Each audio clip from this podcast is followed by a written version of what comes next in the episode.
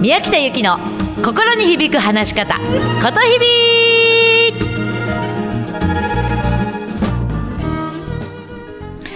おはようございます。10月1日火曜日ことひびの宮北由紀でございます。10月入りました。今年もあと3ヶ月。そしてこのことひびが、えー、一旦この放送をもちまして終わりとなります。また別の形でねあのお世話になりますので楽しみにしててください。まずはこの3ヶ月間本当にありがとうございました。今日はねこのことひび最終回ということもありまして総集編というのかな。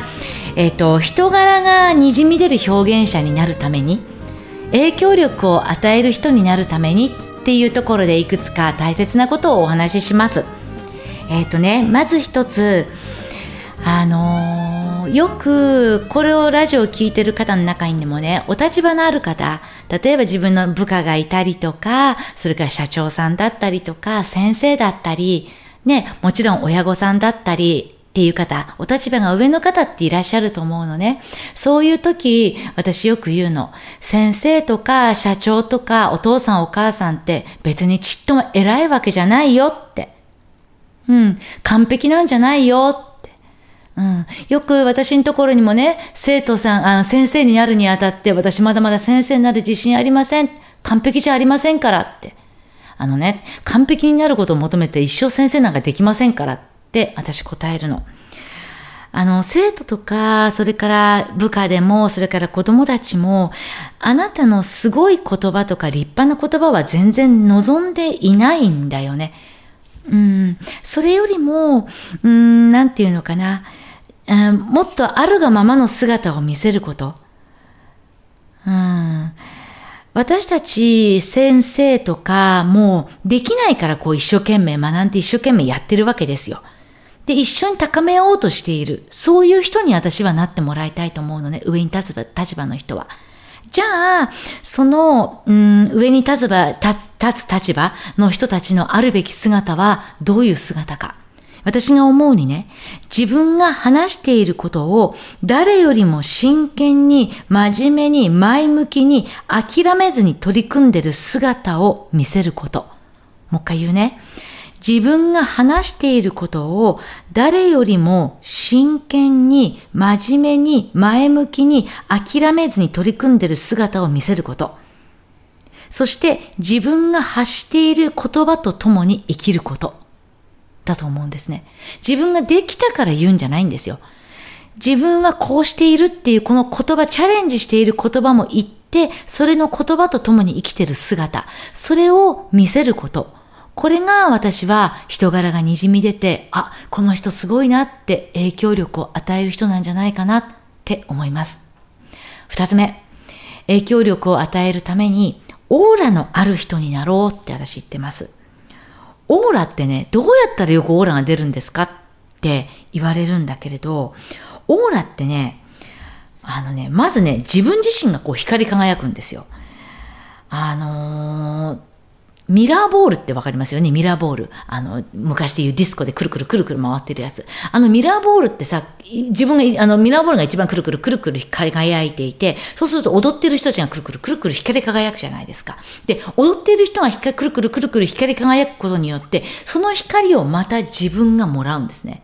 それでくるくるくるくる光り輝くっていうことなんですよ。なので、まず自分が一番光り輝く工夫をしてもらいたいわけ。どういうことか。自分をいつもご機嫌にしておくってこと。自分が満たされてなかったら相手を満たすことなんか到底できないんだ。だからいつも自分を大切にして自分にいつも最大のご褒美を与えて光り輝くようにメンテナンスしてもらいたいのね。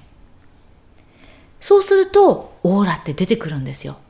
で、人も、お、素敵だな、あの人っって言って、その人の影響を受けて相手が光り輝き、それでその光をもらって、さらに自分がさらに光り輝くってこと。ある人がね、すごく素敵な言葉言ったのね。オーラの光の強さは、応援してくれる人の数だって。すごくいい言葉じゃない？で本当にそう思うのね。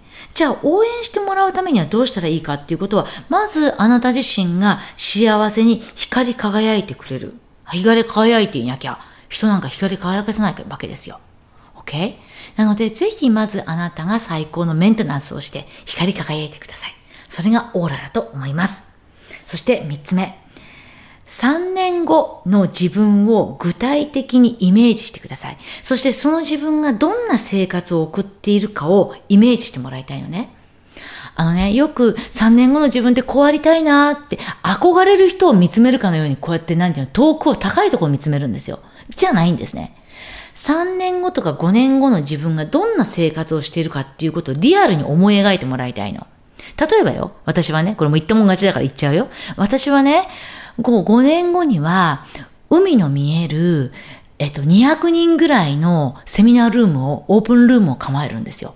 で、海が見えて、天井から、えっと、床まで全部窓。で、えっと、セミナールームからも地平線上に、水平線上になんで海が広がってる感じ。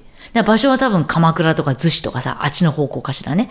うん。そこの、の、に、200人ぐらいのセミナールーム。で、そこに私は、その2階とか別棟に住んでるんですよ。セミナールームと部屋の一体化で、そういう海が一面にバーッと広がるところに私住んでるわけ。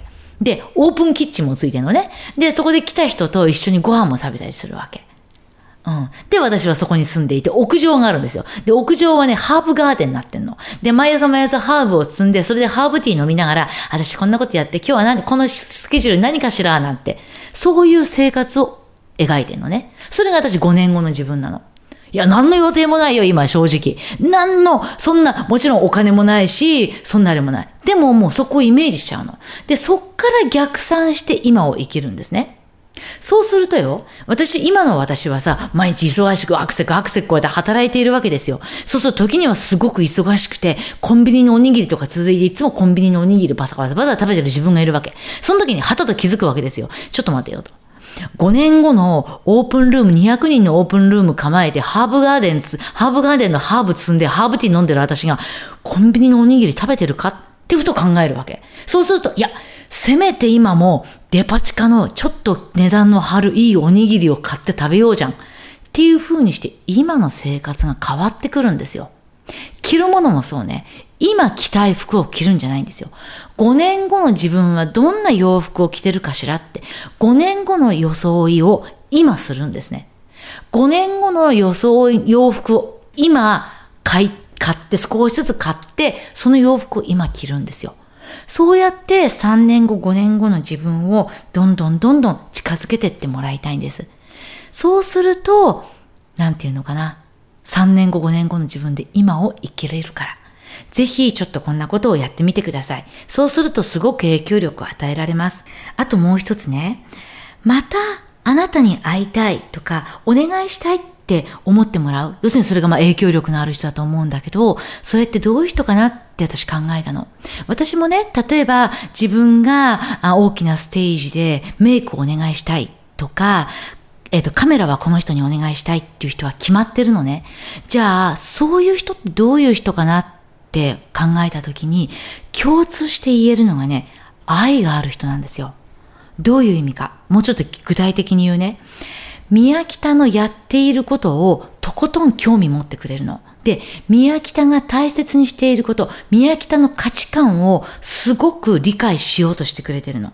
で、その理解した上で自分の専門分野でそこを最大限に引き出そうとしてくれてるのね。例えば、私は、あの、一人芝居をやっている時に、必ず指名する照明さんがいるんです。もう舞台がこれやるぞって決めたら、まずその照明さんのスケジュールを抑えるぐらい、その人にいつもお願いしています。じゃあその人が何をしてくれてるか、私がやることを徹底して理解しようとしてくれてるんですよ。で、私がやること、大切にしていることを一生懸命理解してくれようとしているの。で、当日はそれを自分の専門分野である証明というものを最大限に使って私の大切にしていることを引き出そうとしてくれてるのね。こういうこと。それをちょっと皆さん自分に落とし込んでみて。まず、自分が大切にしたい、この人に何か伝えたい、大切にしたいと思ったら、徹底的にその人に寄り添うこと。そして相手を徹底的に知ろうとするエネルギーを落とさないことなんです。そして自分の専門分野をさらに深めることなんです。これは何でもいいのね。例えばね、自分はアクセサリーを作るのがとっても好きって言ったら、その好きでいいんです。自分がそのアクセサリーが好きだったら、それのオタクになってもらいたいんですね。例えばパーツを揃えるだけじゃなくって、海辺で拾ってきた貝殻で素敵なアクセサリーを作れるよとか、おばあちゃんが残してくれたこのあビーズを合わせて何かができるよとか、何でもいいんだけれども、そのアクセサリーを作るっていうことにオタッキーになってもらいたいんですよ。自分の好きなことをとことん極める。そしてその上で人のお役に立つ。人のことを知る。これが私は人にすごく理解され、人に指名される人なんじゃないかなって思います。だから私もこれからますます自分の表現する、私は表現することが専門分野です。なので話すこと、表現すること、これをますますオタクになってですね、極めて、その上で人のお役に立ちたい、人のことを知りたいと思っていっています。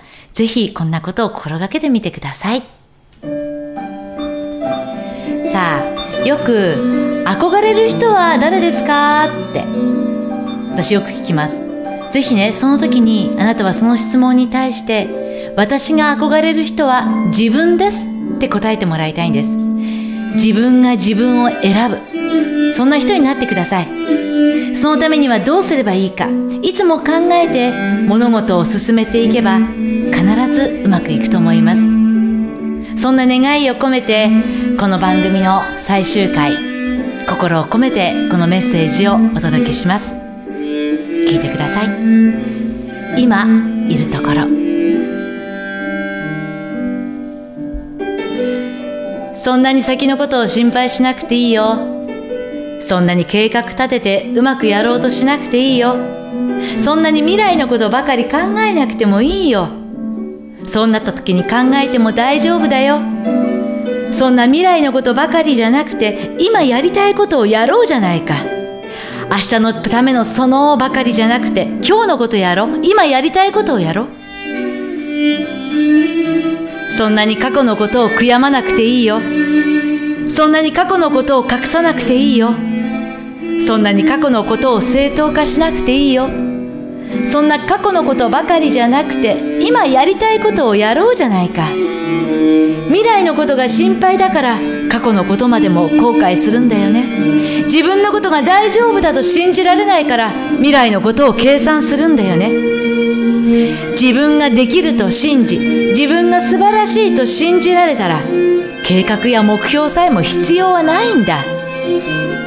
心の底でできないと思っているから実は自信がないから目標を立てて頑張る。そうしないと大変なことになる。そこを信じちゃってるのかもしれないね。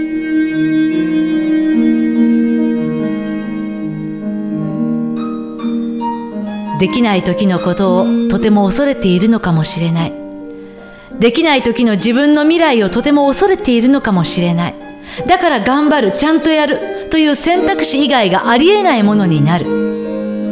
目標を定めないということはそういう意味において恐れを手放すということにつながるんです。自分は何があっても大丈夫という自信を見つけることになるんです。ねえ。もしもうすでに自分が欲しいもの自分が手に入れたいものがすでにもうすでに全てに手に入っているとしたら今日あなたは何をする？そう。未来のための一歩。そんなところにそんなところにパワーエネルギーを使うのではなく今を遊ぶこと今を楽しむこと今やりたいことをやることに損得なしで精一杯やること。そこなんじゃないかな。そして未来を忘れて今を楽しむことは恐れを手放すことにつながるんです。未来を忘れて今を楽しむことは恐れを手放すことにつながる。